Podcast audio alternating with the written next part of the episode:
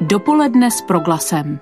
Podnětné rozhovory, aktuální informace, ale třeba i čas pro oddechnutí a úsměv.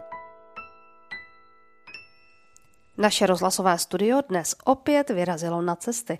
Jsme rádi, že vás můžeme přivítat při poslechu pořadu Dopoledne s proglasem, které dnes vysíláme z Tamtamu, Centra pro dětský sluch. O jeho činnosti, podpoře a práci s dětmi, které neslyší, budeme mluvit s dnešními hosty. V našem vysílání vítám ředitelku obecně prospěšné společnosti Tamtam, paní Janu Fenslovou a Lucii Křesťanovou, šéf-redaktorku časopisu Dětský sluch, který Tamtam vydává. Pěkné dopoledne vám oběma, dobrý den. Dobrý den, dobrý ráda den. vás vítám v Tamtamu. Od mikrofonu vás zdraví a příjemný poslech přejí Marcela Kopecká a Kateřina Rožová.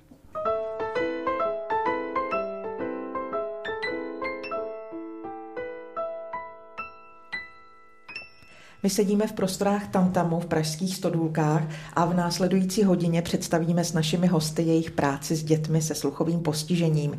Historie Tamtamu sahá do roku 1990. Od té doby se mnohé změnilo. Řekněte nám, s čím se vaši předchůdci před 30 lety potýkali, když Tamtam vznikal, paní ředitelko? Tak za, tě, za těch 32 let se toho změnilo hrozně moc. Ehm, po revoluci rodiče nejvíce trápil nedostatek informací, takže to první, co, co eh, se snažili získat, eh, byly informace o vzdělávání a péči o děti se sluchovým postižením, znalosti o znakovém jazyce, o tom, jak je možné znakový jazyk využít pro výchovu a vzdělání a o tom, jak to zařídit, aby své děti nemuseli dávat do internátních škol a zvládli péči o děti sami. Eh, potom samozřejmě následovala dlouhá cesta, protože informace jsou jedna věc, ale prosazení znakového jazyka, prosazení sociálních služeb a založení těch jednotlivých našich pracovišť byla poměrně dlouhá etapa, která trvá doteď a e, celou tu etapu provázely i změny technické, to znamená je úplně jiné technické vybavení, než jsou krabičková a analogová sluchadla, ale máme perfektní digitální sluchadla, máme kochleární implantáty, znakový jazyk už je uznán jako plnohodnotný a e, máme i mnoho podpůrných služeb, které e, rodičům pomohou celou tu situaci, když se jim narodí dítě se sluchovým nebo kombinovaným postižením zvládnout. Mluvila jste o internátních školách. Bylo to tedy dříve běžné, že děti, které měly takovéto, řekněme, postižení, tak byly v internátních školách? Ano, eh, ten školský systém byl nastaven tak, že eh, byly školy zřízené podle toho, jak eh, velkou vadu sluchu dítě mělo. To znamená, že byly školy pro neslyšící, školy pro nedoslýchavé, a školy pro děti se zbytky sluchu. Uh-huh. V těch školách pro neslyšící a nedoslýchavé byly redukované osnovy a bylo tam několik, tři, čtyři učební obory, dámská, pánská, krejčová, čelouník. A vlastně to dítě díky tomu, co mu vyšlo na audiogramu, se do jiné školy nedostalo. E, ty školy byly ve velkých městech, čili e, muselo být na internátě a e, byl limitovaný i výběr, anebo předem daný jeho osud, čemu se může vyučit. Takže v tomhle směru to bylo opravdu velmi složité. Dneska už víme, byť je to eh, často s různými komplikacemi, ale inkluze a integrace funguje a s, vel, s velmi dobrou přípravou už školy a s velmi dobrou přípravou těch dětí mohou od mateřské školy ne všechny, pochopitelně, eh, fungovat ve svém přirozeném prostředí a v běžných školách. Vy jste zmínila integraci a inkluzi. Jak dnes tedy společnost vnímá téma sluchového postižení? Tady bohužel eh, stále zůstáváme velmi dlužni neslyšícím, protože sluchové postižení není vidět. Eh, dělalo se mnoho různých eh, renomovaných výzkumů i agenturou STEM. Společnost si dokáže představit, co to znamená nevidět, co znamená, když má někdo tělesné postižení a dokáže si společnost představit bariéry, které to způsobuje. U sluchového postižení je to mnohem složitější, protože nejsou eh, všeobecně známé a zřejmé vazby mezi řečí a myšlením, mezi jazykem a eh, vlastně sociálním zráním. A samozřejmě nejsou ani tolik známé ty komplikace, které to přináší, ať už v oblasti zdravotnictví, v dopravě, kdekoliv. Když si představíte, že jdete tramvají a někdo hlásí, tady ta tramvaj končí a nějakou další informaci, tak neslyšící se tohle nemusí dozvědět mm-hmm. vůbec. Eh, to stejné v nemocnici. Eh, může tam být kartotéka, kde je jenom mluvítko, nebo i napřímo je jenom mluvítko. Takže těch situací, eh, kde mohou mít neslyšící problémy, je dost. A myslím si, že ta oblast osvěty a vlastně větší informovanosti, jak odborné, tak laické veřejnosti, je ještě plně neošetřená. Budeme rádi, když k tomu přispěje třeba i naše dnešní vysílání. Na jaké priority kladete důraz? Co odlišuje právě tam tam od ostatních podobných služeb? Eh, my, ta naše specifika eh, je v tom, že našimi klienty jsou celé rodiny rodiny s dětmi. Tak jak jsem říkala, na začátku pro nás je důležité to, aby ta rodina eh, zůstala, nebyla jejich fungování nebylo tím, že se narodí děťátko se sluchovým postižením, aby ta rodina tím nebyla zasažena uh-huh. víc, než je nutné. Ono 95% dětí se sluchovým postižením se rodí slyšícím rodičům, kteří uh, nemají tušení o tom, co sluchové postižení znamená, Eh, nikde v rodině nikoho nemají, čili tou informací, že jich dítě neslyší, jsou zpravidla zaskočeni a začínají přemýšlet o tom, jestli to zvládnou, co vlastně mají zvládnout, jaký bude osud jejich dítěte, jaké bude mít v budoucnu uplatnění a podobně. Čili ty naše služby jsou směřovány k tomu, abychom rodičům dali podporu, abychom jim dali co nejvíc informací, abychom jim pomohli nalézt komunikaci mezi rodičem a dítětem, našli, pomohli tomu, aby byla, bylo dítě včas diagnostikováno a dostalo včas eh, kompenzační pomůcku adekvátní a vlastně se rozvíjelo eh, nejlépe, jak to jde. A ta rodina fungovala nejlépe, jak to jde. Paní ředitelko, vy jste nám říkala, že se vlastně velmi snažíte podporovat eh, sebevědomí rodičů, kompetence, že to dokážou, že to zvládnou. Jak to funguje v praxi? Opravdu je to pro rodiče tak zásadní pro ten následný vztah s dítětem a pro to všechno kolem? Já se domnívám, že ano, že pro každého rodiče je důležitá jeho rodičovská mm. role. Chce být dobrý rodič a u dítěte se sluchovým postižením to sebou přináší zamyšlení, jak to vlastně mám udělat, jak se s dítětem mám domluvit, jak ho budu vychovávat. A e, rodiče v tomhle e, samozřejmě jsou velmi motivovaní, takže se velmi snaží všechno pozbírat, zpracovat, upravit ten svůj dosavadní životní rytmus celé té rodiny tak, aby byl přizpůsoben tomu dítěti, aby změnili své komunikační strategie, protože uh, naučit se z ničeho nic být výrazně mimický, hodně vizuální, to nemusí být pro rodiče úplně jednoduché, takže na veřejnosti používat znakový jazyk například, nebo učit se sluchová cvičení, zvládnout to, že třeba dítě půjde na kochleární implantaci. To všechno eh, jsou složitější momenty, ale rodiče pochopitelně ve chvíli, kdy mají dost informací a podporu, tak to zvládají velice dobře a její děti samozřejmě taky potom. Já bych se zeptala na opačný případ, když se neslyšícím rodičům narodí slyšící dítě. Najdou i oni u vás nějakou podporu? Mohou se na vás obrátit přesto, že vaší primární práci je práce s neslyšícími dětmi? Zcela určitě máme mezi klienty i neslyšící rodiče a zase i oni potřebují eh, jisté eh, povzbuzení a, a vlastně poradenství v té oblasti rodičovství, protože eh, si nejsou třeba jistí vývojem jazyka svého dítěte, pokud je to dítě slyšící, tak jestli jeho mluvená řeč odpovídá vývojovému období, které právě prožívá, chtějí se ověřit různé informace i v oblasti školství, chtějí být plnohodnotnými rodiči a cítí jistou, eh, jistý nedostatek například v množství informací, které dostávají a současně chtějí být i dosti sebevědomí vůči třeba slyšícím prarodičům nebo dalším členům rodiny, eh, kteří by někdy mohli i toho neslyšícího rodiče lehce podceňovat, jestli to sám zvládne. Dnes obecně prospěšná společnost Tamtam nabízí celou škálu služeb od rané péče až po sociální poradenství a mimo jiné také časopis Dětský sluch. A jak se teď obracím na paní Lucii Křesťanovou jako šéf-redaktorku tohoto časopisu, jaké služby nabízíte? Tak eh, magazín Dětský sluch patří mezi informační služby.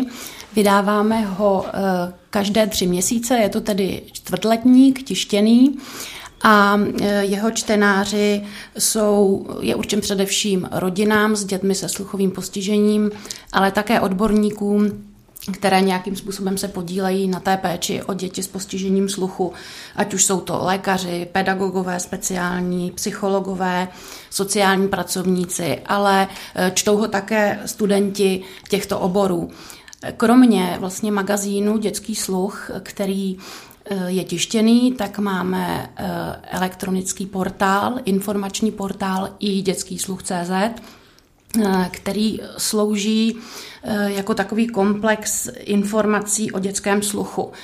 Rodiče se tam mohou informovat o sluchových vadách, o jejich typech, o kompenzačních pomůckách, ať už jsou to sluchadla nebo kochlární implantáty, o manipulaci se sluchadly, o možnostech péče, ale i třeba o příspěvcích na sluchadla, protože řada rodičů vůbec neví, že mohou u nadací žádat o příspěvky. Ta sluchadla uh, jsou poměrně drahá, některá se pohybuje až ve výši 40 tisíc mm. a uh, ten příspěvek je jednou z možností, jak třeba u té rodiny, která na to nemá, zaplatit prostě tohleto sluchadlo.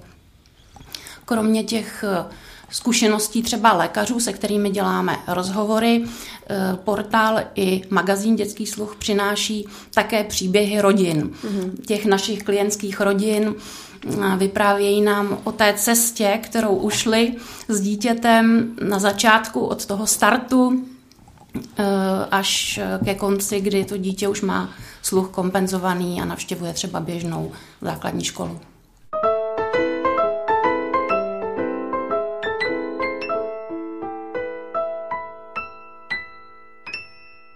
Dopoledne s proglasem dnes vysíláme z Tamtamu Centra pro dětský sluch a našimi hosty zůstávají ředitelka obecně prospěšné společnosti Tamtam Jana Fenclová a Lucie Křesťanová, šéf-redaktorka časopisu Dětský sluch.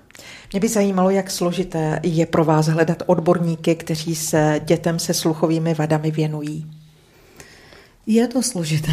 Je to složité, eh, tak jak jsme mluvili o té historii, že vlastně tady fungujeme 32 let, tak eh, od toho počtu, kdy jsme byli jedna až dvě, eh, jsme se dostali k počtu, že nás přes 50. Máme pobočky v Olomouci, v Ostravě a v Pardubicích. A přece jenom ten odborný tým je to, co tvoří tam tam. A pokud chceme, aby ta profesionalita toho týmu eh, byla na vysoké úrovni a stále stoupala, tak je velmi důležitý i ten výběr někoho dalšího, kdo do týmu přijde. A eh, nese to sebou i velkou odpovědnost, protože eh, ten člověk potom vy ho vysíláte do různých rodinných systémů, do rodin, kde jsou rodiče, kteří něco očekávají, dítě, které něco potřebuje. Takže pro nás je velmi důležité nejen vzdělání toho člověka, ale osobnostní nastavení a pak věnujeme velkou pozornost tomu zapracování aby ten dotyčný člověk se hodně mohl naučit od svých kolegů a abychom vlastně pravidelně každý rok máme další odborné vzdělávání úplně pro všechny, ať je to krizová intervence, znakový jazyk, audiologie, téma ztráty metodicky řešíme, věnujeme se metodikám, věnujeme se právě podpoře, supervizím, kazuistikám, podpoře všech odborníků, protože ti tvoří to jméno tam tam. Paní Křesťanová, paní ředitelka teď mluvila o tom, jak se postupně během let budoval a rozšiřoval tím, jak vy jste se dostala k tamtamu. Dnes jste šéf-redaktorka časopisu Dětský sluch. Eh, tak já jsem v kontaktu eh, s komunitou neslyšících, ať už se jedná o dospělé nebo, nebo děti, eh, profesně vlastně už od roku 1997, kdy jsem nastoupila jako redaktorka právě do České unie neslyšících. A v Tamtamu pracuji pět let. Předtím jsem jako redaktorka dětského sluchu a předtím jsem vlastně spolupracovala i na projektech, které vzdělávaly sluchově postižené redaktory. Ehm, a jsem ráda, že tu pracuji. Musím se zeptat i vás, paní ředitelko, co bylo pro vás na tom začátku? Co vlastně byl důvod, že jste se rozhodla se vůbec této oblasti věnovat?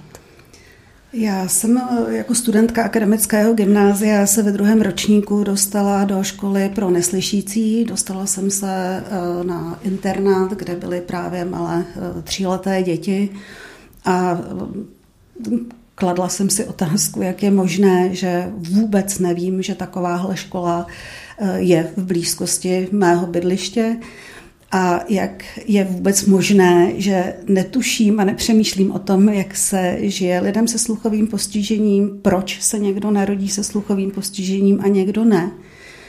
A proč, když už se narodí dítě se sluchovým postižením, tak proč musí odejít ze své rodiny a být oddělené na internátě. Takže všechny tyhle otázky a mm, možná na začátku trošku utrpěný šok mě vedly k tomu hledat odpovědi a možné cesty, jak to změnit. Kolik dětí ročně se u nás narodí se sluchovým postižením? Není to jenom u nás, ale je to vlastně celosvětově v tuhle chvíli ustálená incidence eh, jedno až dvě promile na tisíc narozených dětí, takže záleží na porodnosti. Eh, zhruba, zhruba počítáme kolem 130-140 dětí se sluchovým postižením, plus ale ještě přibývají děti, které tu sluchovou vadu získají, ať už nemocí, eh, nebo mají nějakou progresivní vadu, nebo po úraze těch, nebo využitím ototoxických léků těch důvodů může být víc. A teď důležitá informace pro všechny rodiče. Kde vás mohou kontaktovat? Kdy je ten správný čas obrátit se právě na vás? Kdykoliv mají nějakou pochybnost. Uh-huh. Ve chvíli, kdy mi ještě nikdo neřekl, že moje dítě má problém se sluchem, ale nezdá se mi něco na vývoji mého dítěte. Maminka to cítí. Maminka to cítí. Uh-huh. Mám pocit, že, že něco není úplně v pořádku, k nám není potřeba žádné doporučení, eh, nic dalšího. Máme stálou telefonickou linku, mohou se na nás obrátit a můžeme vyloučit jejich obavy a může ten život pokračovat dál. Což je taky nesmírně což důležité. Což je taky že? nesmírně ano. důležité, ano. Takže, takže může to být i jen pro ujištění někdy Někdy se ozvou babičky, které hmm. mají pochybnosti o vývoji svého vnuka nebo vnučky, tak i to je důležité, aby ta rodina byla ujištěná, buď že je všechno v pořádku, anebo našla ten problém, protože mnohdy jsou rodiče jaksi zaváděni milně k tomu, že jejich dítě, když nemluví, eh, tak má mentální postižení nebo poruchy autistického spektra nebo něco dalšího. A bohužel tahle slepá ulička je potom větší problém, eh, než když se včas přijde na sluchové postižení a včas se řeší.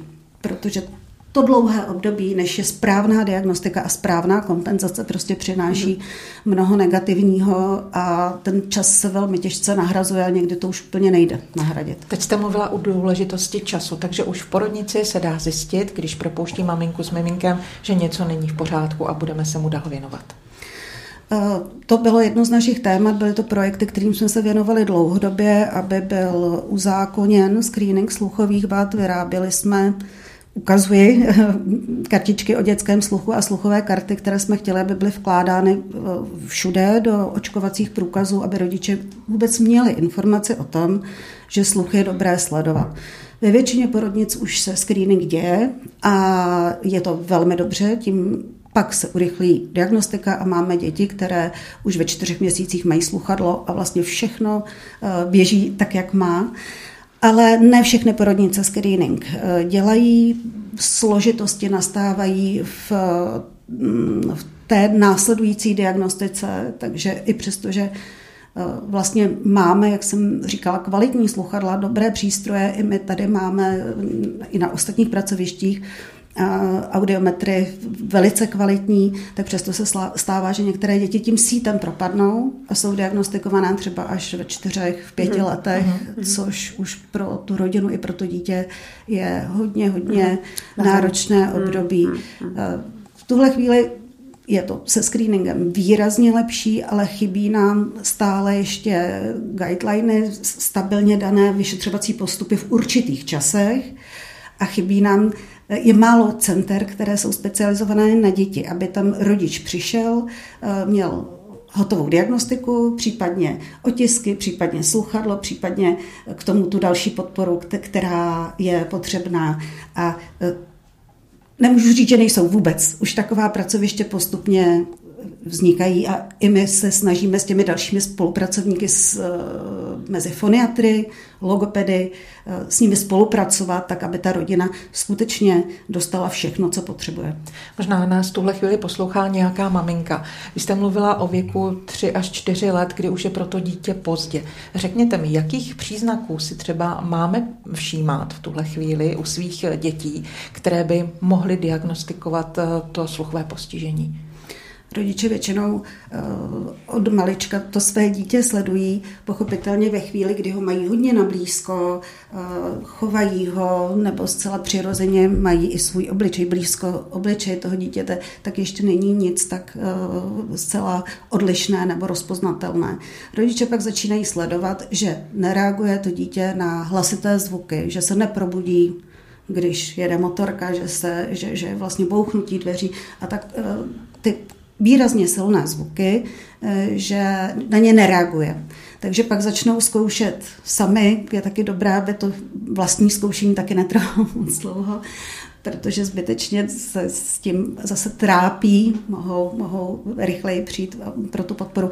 Takže nereaguje na, na, záleží zase na tom, jestli to dítě má větší sluchovou vadu, anebo střední nebo lehkou sluchovou vadu. Takže u každého toho dítěte se to projevuje trošičku jinak nemusí reagovat na silné zvuky, ale nemusí reagovat na, na silné ano, ale nemusí reagovat na to, když mu něco říkáte ve vedlejší místnosti. Nebo nemusí reagovat, když máte otočenou hlavu. Eh, je to prostě nějaká odchylka, které si ten rodič z pravidla všimne. Někdy si myslí, že neposlouchá schválně, ty neslyšíš, hmm. ale pak, pak tomu věnuje nějakou pozornost. Eh, bohužel zkoušky sluchu, které se dělají v pediatrických ambulancích, nejsou jednoznačně průkazné, protože eh, vlastně ten lékař jde eh, třeba za záda toho dítěte a dítě se přirozeně otáčí a mm, ty zkoušky neprokazují jednoznačně to, jestli to dítě slyší nebo neslyší. Já bych se ještě vrátila k tomu předchozí otázce a konkrétně k těm screeningům. Myslím, že lec, jaká maminka zažila v porodnici, kdy přijede sestřička a ten sluch měří. Možná jenom připomeňme, že to je neinvazivní metoda, že se maminky opravdu nemusí bát. Jak to probíhá? Co, co se vlastně zešťuje? Mm-hmm. Je to naprosto neinvazivní metoda je důležité, aby dělají i e, sestřičky, je to vsunutí sondičky do zvukovodu a vlastně se měří odezva, e, odezva sluchového orgánu na věmy, které jsou tou sondičkou pouštěné. A neurčí nám to přesně diagnozu, neurčí nám to, jak velká ta ztráta je, mm-hmm. ale jenom jestli odezva je nebo není. Nemusí vždycky u toho screeningového vyšetření nemusí vždycky být dobře, protože může to, tak jak už jsem říkala, nemusí to být uh, úplně zkušená sestra, může uh, být v oušku plodová voda, může tam být mázek, to všechno může to vyšetření zkreslit, proto se několikrát opakuje. A v případě, že nevíde, tak pak teprve se dělá další diagnostické vyšetření stálý hluk kolem nás, telefonování, nošení sluchátek, hlasitá hudba, to všechno ovlivňuje to, jak slyšíme. Eh, budeme podle vašeho názoru v budoucnosti více bojovat o zdravý sluch? Já myslím, že o zdravý sluch bychom měli bojovat hned, mm-hmm. protože, jak říkáte, my jsme opravdu obklopeni hlukem. Když si uvědomíte situace, kde najednou cítíte nekomfort při tom slyšení, tak jsou to naprosto běžné situace, jako jdete s kamarádkou do restaurace a hraje tam tak hlasitá hudba, že vy se ani neslyšíte. Jdete po ulici, jsou tam pracovníci se zbíječkou, vydávají neuvěřitelný rachot. a přitom kolikrát ani nemají chrániče sluchu a to bolí i vás, kteří jste 10 metrů od nich. eh, když váš teenager doma sedí eh, s mobilem, má sluchátka v uších a vy slyšíte, co si do těch sluchátek pouští, tak to už je velice špatně. On si tím může velmi silně a vlastně natrvalo poškodit sluch, i když se to eh, v prvních letech třeba nemusí vůbec projevit, může se to projevit později, až v pozdějším věku. Takže je potřeba tyhle situace si na ně dávat pozor. Takže i takové to stálé chození po ulicích se sluchátkama, to není dobrý nápad. Eh, je důležité, aby ta hlasitost té hudby do sluchátek nebyla příliš velká. To tež třeba u koncertů. Měli by si lidé na to dávat pozor. Když někdo potřebuje ty koncerty navštěvovat, je to pro něj zážitek, Existuje možnost pořídit si špunty do, uch, do uší, ne takové ty za hubičku, ale existují opravdu velice propracované eh, špunty se třemi druhy filtrů, které odfiltrují ty nejnebezpečnější frekvence. Doma, když senior si pouští na hlas babička dědeček televizi, tak vlastně nejen, že tím poškozuje ještě více sluch sobě, ale i těm lidem, kteří jsou s ním ve společné domácnosti, tak tady je potřeba citlivě s tím zacházet, protože většina seniorů se za to stydí nechce si to přiznat. Přichází to postupně, je to známka stárnutí, takže to nikdo si nechce přiznávat, že už špatně slyší, na rozdíl od těch mladších lidí, kteří toho foniatra navštíví s těmi, s těmi sluchovými problémy, nebo samozřejmě rodič s dítětem. Já se přiznám, že vás poprosím o radu pro sebe. Eh, já velmi často ve sluchátkách poslouchám ale mluvené slovo. Mhm. Eh, skoro každý den při pěší cestě do práce. Dělám dobře? Nevadí to, když je to jen potichu mluvené slovo. Potřebujeme ujistit. myslím, myslím, že z hlediska eh, nebezpečí poškození sluchu to nevadí, ale měla byste sledovat provoz kolem sebe, aby vás třeba nesrazilo auto. Děkuji za radu.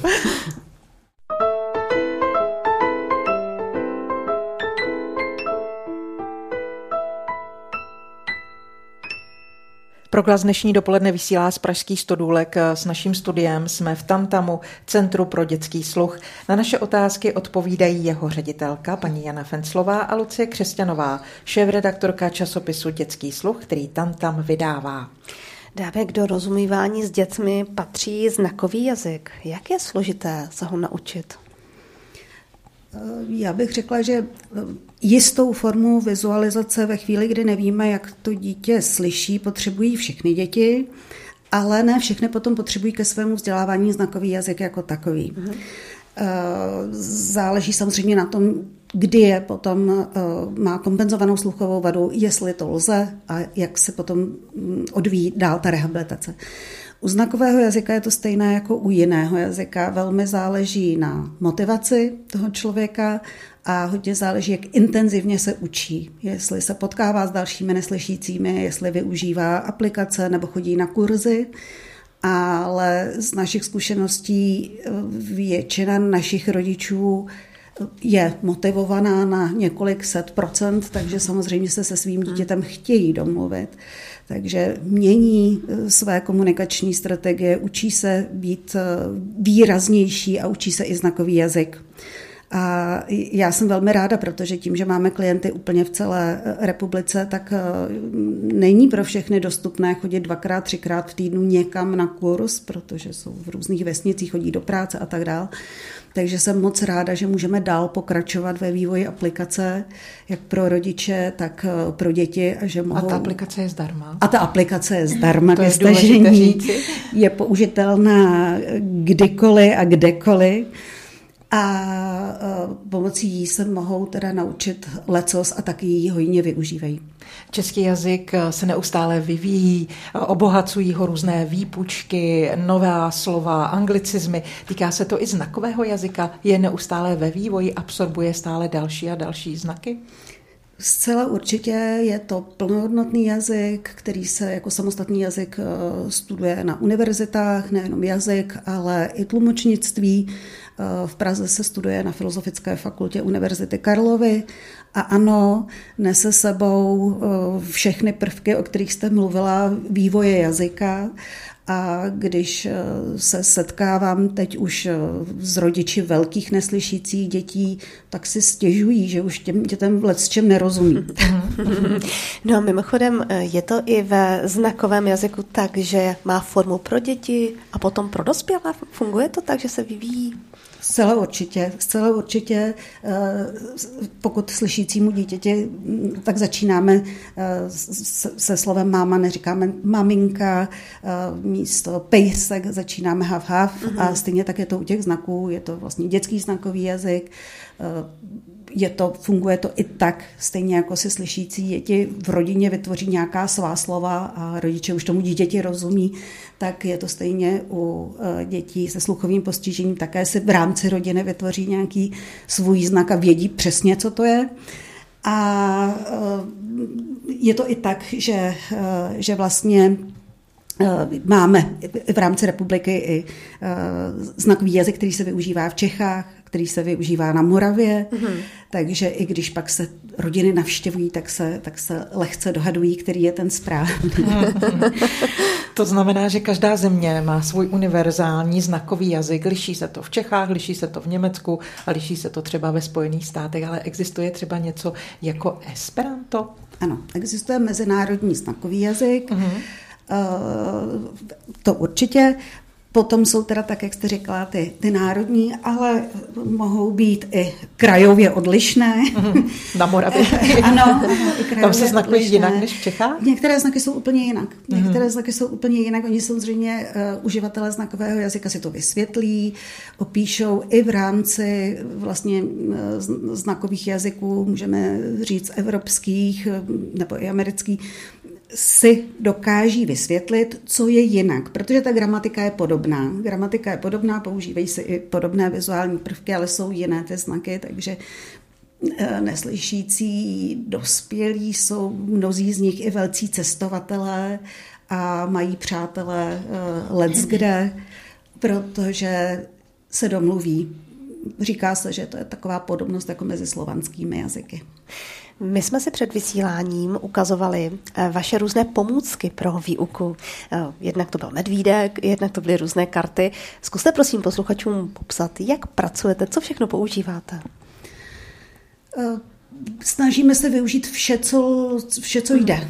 Vše, co jde, pochopitelně není to ve chvíli, kdy nemáte sluchový věm a máte se naučit mluvit, tak je to složité a není to Eh, tak jak si samovolně jako uslyšícího dítěte, které eh, ta jednotlivá slova v konkrétní situaci slyší mockrát, eh, čili je má naposlouchané, má potom pasivní znalost toho jazyka a pak ji začíná využívat aktivně. To se musíme nějakým způsobem snažit nahradit dítěti se sluchovým postižením, to znamená, že mu musíme ty informace předávat způsobem, kterému může porozumět, Znamená to, že se musí eh, to dítě učit, některé se musí učit očnímu kontaktu, protože teprve tehdy, když se dívá, tak tu informaci může získat. I rodič se musí naučit, eh, že tomu dítěti, pokud něco sděluje, tak si musí být jistý, že ho to dítě vidí. A pak, protože to je každodenní práce, jsou dobré všechny eh, různé pomůcky, které se některé snažíme specificky vyvíjet, ale samozřejmě se využívá vše, co máte v dosahu, protože pokud jste doma, tak vysvětlujete, ukazujete, když vaříte, nakupujete, tak všechno je potřeba neustále Aha. ukazovat, vysvětlovat, tak, aby to dítě mělo co nejvíc informací, co nejčastěji, aby vlastně se mohly stát ty pojmy přirozenou vlastně součástí jeho výbavou, jeho jazykem. Říká se, že když ovládnu nějaký jazyk, tak se v něm vlastně musím naučit myslet. Funguje to tudíž i tady, že vlastně musím o tom jazyku přemýšlet, abych to předala dál? Paní Křesťanová se usmívá. Já myslím, že pro slyšícího člověka je velmi těžké naučit se myslet ve znakovém jazyce a myslím si, že je to vidět i na rodičích, na slyšících rodičích, kteří se s tím jazykem setkávají poprvé, že je pro ně mnohdy i poměrně obtížné vůbec rozhýbat ruku v tom, v tom úplném začátku, eh, takže eh, se třeba kolikrát cítí nejistí na těch úplných počátcích a až potom, když vidí, že to dítě reaguje, že ta komunikace se rozbíhá, tak se teprve potom uklidní a myslím si, že máme právě celou řadu pomůcek i takových hravých, kde se může do té výuky zapojit celá rodina, takže eh, myslím si, že je u toho i docela velké nadšení. Potom. Mluvili jsme o terapeutických pomůckách. Mě by zajímala vaše terapeutická eh, místnost, která se jmenuje Snuzelen. Eh, podotýkám, že vysíláme z Tamtamu, jsme tady s naším mobilním studiem. Řekněte mi, čím je tento prostor výjimečný? Tak to je, to je taková, takový záhadný název, ten Snouzelen. Vypadá to tajemně a opravdu ty místnosti jsou velice tajemné. Jde o terapii, kde ve speciální místnosti, vybavené speciálními pomůckami, se rozvíjejí nebo aktivizují dětské smysly, tedy zrak, sluch, hmat, čich, a další. E, jsou to takové v našem případě dvě místnosti. Jedna je úplně tmavá, druhá je o něco světlejší, ve kterých jsou umístěny právě ty, ty pomůcky, takže například v té tmavé místnosti máme e, pomůcku, která se jmenuje optický válec. Je to vysoká skleněná trubka, průsvitná, ve které proudí tekutina, vydává takový zvurčivý zvuk, asi jako potůček. Celý ten válec je v podstatě od podlahy až po strop. Mm-hmm. Září do celé té místnosti tou barvou, která tam zrovna je zapnutá. A e, Působí to jako velice tajemně a dítě může s tím válcem interagovat, protože u paty toho válce je taková e, destička, kde jsou barevná tlačítka a podle toho, které to tlačítko dítě zmáčkne, tak se taková barva objeví právě v tom válci, takže jednou se ten Válec barví do červena, po druhé do modra, takže samozřejmě rozvíjí to jednak e, zrakové vnímání toho dítěte, rozvíjí to sluch, Eh, protože tam jde o to bublání a to dítě si potom může třeba, když slyší a vidí někde vodu, tak si může ten zvuk vybavit, ví, co ho vydává. A jde tam samozřejmě i o ten hmat a o to uvědomit si, že když zmačknu to tlačítko, když udělám ten pohyb tou ručičkou, tak potom nastane, nastane ta změna. Mm. Takže to je třeba v té místnosti tmavé. V té světlé místnosti je například uh, taková dřevěná deska, jmenuje se to interaktivní uh, zvuková deska, panel. na ní interaktivní zvukový panel. Uh, a na ní jsou umístěné různé pomůcky, jako například zvoneček, triangl nebo bubínek, které vydávají různé zvuky. A eh, jsou i z různých materiálů, takže to dítě si může vlastně velmi hezky představit, co ten zvuk vydává, a může si na to i sáhnout na tu pomůcku, čímž třeba, když si sáhnete na kovový předmět, tak je mnohem studenější než třeba předmět z látky, který tam taky vystupuje, eh, takže se tam rozvíjí i ten hmat. To si musí děti neskutečně užívat také, ne? Uh, užívají si to. Já jsem jednou uh, šla kolem té místnosti zrovna, když vnitř byly dvě sluchově postižené děti a ozývalo se tam takové výskání radostné, takže jsem neodolala, nakoukla jsem. A ty děti opravdu měly z toho neskutečný, neskutečný zážitek, a ona to samozřejmě nejde jenom o zážitek, eh, ono jde o tu terapii a o tu léčbu, která potom ruku v ruce eh, probíhá s terapeutem, který se dětem věnuje.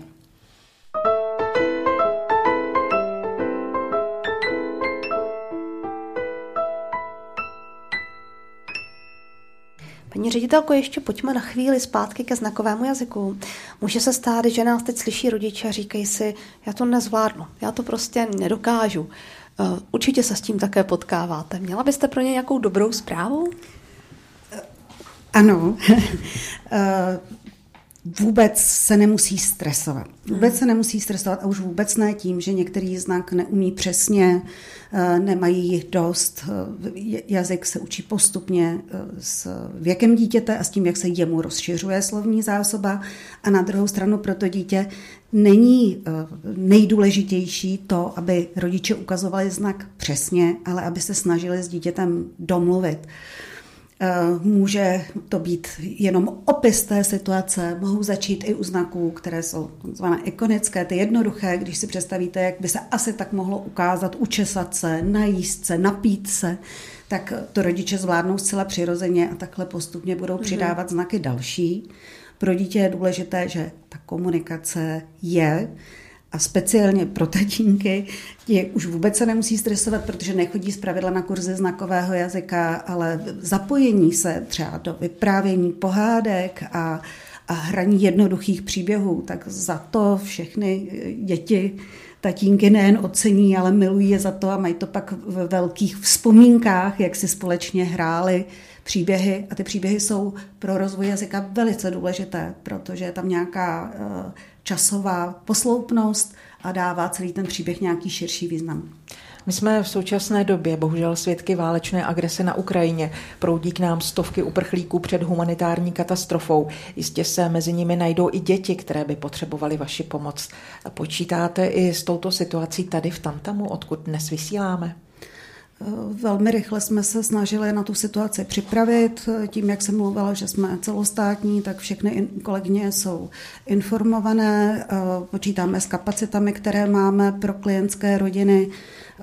V podstatě ze dne na den jsme zřídili dvě telefonické a, a internetovou linku, které, na kterých máme poradenské pracovnice, které hovoří ukrajinsky a rusky a máme zpřátelenou školu pro sluchově postižené v Užhorodě, tam jsme v komunikaci s paní ředitelkou a do té školy byly evakuovány další děti z dětských domovů z oblastí, kde už být vůbec nemohly a já musím poděkovat všem svým kolegyním,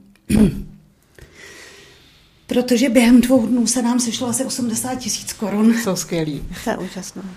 Máte se o koho opřít.